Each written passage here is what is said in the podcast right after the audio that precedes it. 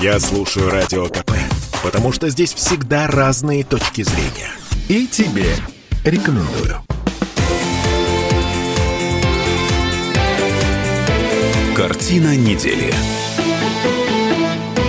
Это мы вернулись в петербургскую студию радио «Комсомольская правда». Я Дмитрий Делинский. Я Ольга Маркина. Ректор гуманитарного университета профсоюзов Александр Записоцкий вместе с нами. Заканчиваем подводить информационные итоги уходящей недели. И сейчас мы будем пользоваться э, Сэмом Сергеевичем как профессионалом. Да, как, педагогом, как профи- профессиональным педагогом. Значит, э, кейс... Эм, что, что произошло? Да. Значит, э, есть у нас такое село Никольское, да, судя по всему, деревня Никольская в Ленинградской области. В общем, там толпа подростков от 13 до 17 17 лет попала на видео. Девочку э, в ярком пуховике, значит, пинали э, и кричали ей, э, что за тебя никто не вступится, потому что ты сирота. Ну, в общем, это так вкратце, да. Женщина сняла эту историю на мобильный телефон и выложила в соцсети и попыталась получить объяснение. Директор школы как-то невнятно ответила. Ситуацией заинтересовался глава Следственного комитета. Словом, история не нова, правда?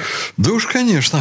Но отвратительно в ней то, что это происходит в 21 веке, невдалеке от культурной столицы. Э, сейчас разница с 20 веком только в том, что эту историю не замолчать. Да? То есть вот такие истории, они сейчас просто так или иначе проникают в СМИ за счет э, камер видеонаблюдения, за счет того, что народ у нас неравнодушный. В каком смысле неравнодушный? Он снимет на видео эту историю. Мобильные телефоны, да.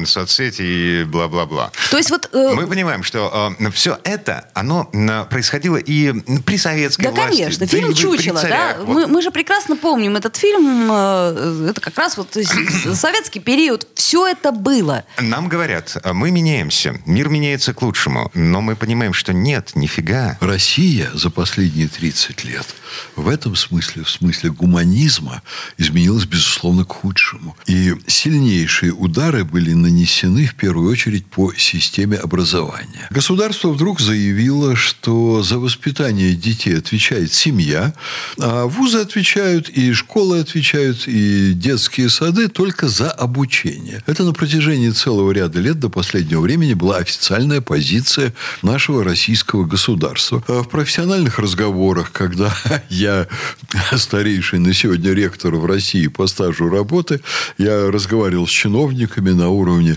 э, министра, заместителя министра. Они говорили, а как мы можем вообще заниматься воспитанием, если у него нет никаких цифровых показателей? Теперь, правда, стали придумывать цифровые показатели. Вот сколько массовых мероприятий провели, сколько на массовых воспитательных мероприятиях было народу.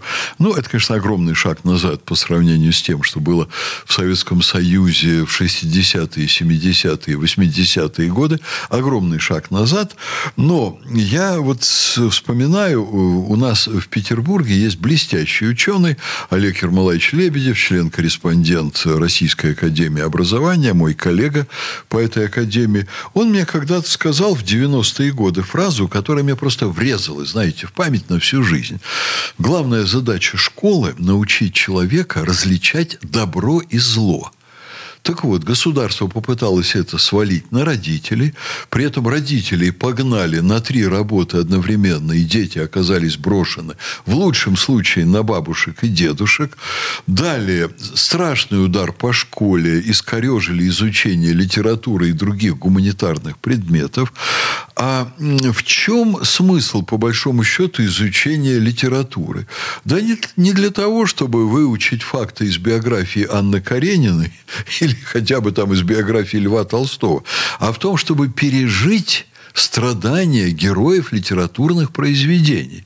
Только в этом процессе человек обретает чужой опыт. Ты чужой опыт можешь воспринять, а у ребенка своего-то нет. Он набирается по крупицам. Значит, очень важно взять то, что есть в классических произведениях, в особенности в литературе и, конечно, в хороших фильмах. Это вот что делает вообще писатель, там, хороший режиссер и так далее. Они высматривают в жизни важные принципиально для других людей вещи и упаковывают их в художественную форму так, что люди, воспринимая произведение, они начинают это переживать. Вот только когда человек переживает, пропускает через душу, через сердце, он усваивает ценности. Угу. Александр Сергеевич, я отлично помню групповые походы в театр с классом. Это было что-то чудовищное. Ну, знаете, я категорически можно против. все, что угодно. Нет, я Любовь, секс, походы я, в театр, Я считаю, книгу. что э, такими вещами, вот как, например, походы э, в, в театр, э, должны заниматься исключительно родители, потому что дети стесняются друг друга, они стесняются собственных чувств. Одно дело, ты пойдешь с мамой и поплачешь там э, над, э, не знаю, утонувшей собачкой и странным Герасимом, а другое дело, ты пойдешь в, э, с классом, где кто-нибудь обязательно будет тебя в этот момент пихать в локоть и э, дышать тебе в ухо. Оля, в жизни нет места идеалу. Идеалу нет. Но идеал есть для того, чтобы к нему стремиться. Хорошо, э, что сейчас можно Секундочку сделать? одну. Вот если вы позволите, тот же самый Олег Ермолаевич Лебедев, человек очень прогрессивных взглядов, э, недавно представил свою книгу нам в университет, которую мы будем издавать. И он там сделал критический обзор советской педагогики. И вот вы понимаете, вот я читаю его книгу, вот каждый период советского времени – это какие-то новые проблемы в педагогике. Педагогика не справлялась с, с тем. Он, э, ну, в общем, либеральный взгляд. Она не справлялась с этим. Вот мы идеализируем систему, а проблемы были. А я прочитал его книгу совсем по-другому. Коммунисты все советское время шли от проблемы к проблеме, преодолевая сегодняшние, встречая завтрашние, но при этом взращивая систему. Да, были плохие походы в театр, но были изумительные походы. Да, были плохие театры, но был театр Карагодского. Да, согласна. Все время шло взращивание культуры, мучительное, тяжелое, с опытом, с ошибками. Но это был действительно путь наверх. А последние 30 лет в духовно-нравственном плане это ну, я вам скажу так. Вы опять будете, может быть, улыбаться, но это от Майи Кристалинской и Эдиты Пьехи и Муслима Магомаева путь к Моргенштерну. Да, но фильм «Чучело» был снят в 80-е годы, а эту ситуацию мы имеем в 2022 и она году. Будет... И они одинаковые. Нет, они не одинаковые. Это тоже зло, которое живет по-новому, но фильм «Чучело» был сделан так, что человек, который его видел, он понимал, что так делать нельзя, так жить нельзя. Так а что, мы, видя это, это видео, вот оно на меня произвело ужасно сильное впечатление. Мне стало просто это физически вам, больно. Что... Всем, всем, вот моим Нет. знакомым. А, вашим я, знакомым. Я вам серьезно У говорю. вас круг меня... интеллигентных людей, Оля. А масса людей, которая это видела, она это взяла на вооружение, чтобы потом по-своему, по-другому повторить. А как там 17-летние насилуют 14-летних? А как происходит система вписок? Понимаете, система вписок – это то, что в советское время было возможно в чрезвычайно узком слое детей, выброшенных за борт. Уж тех, Вы о чем? кого... Я просто не в теме. Вы знаете, это когда старшеклассники собираются на квартирах без взрослых и занимаются там, вот я не могу сказать, бог знает чем, черт знает чем. Ой, да ладно, Александр Сергеевич, да. ну неужели мы не ждали, когда родители уедут отдыхать? Но... Я, например, дико ждала. Олечка, и собирались ждали. там мы все. Да, но все было культурно. Да, мы пили разведенный да. спирт, который мне да. мама просто сама да. приносила. Говорит, знаешь, лучше я проконтролирую этот процесс. Олечка, вы вообще найдите в интернете, что такое вписка, и вы поймете, Окей. чем то отличалось от того, что сейчас. Ой, я вам такого потом Да. порасскажу. Нет, не надо.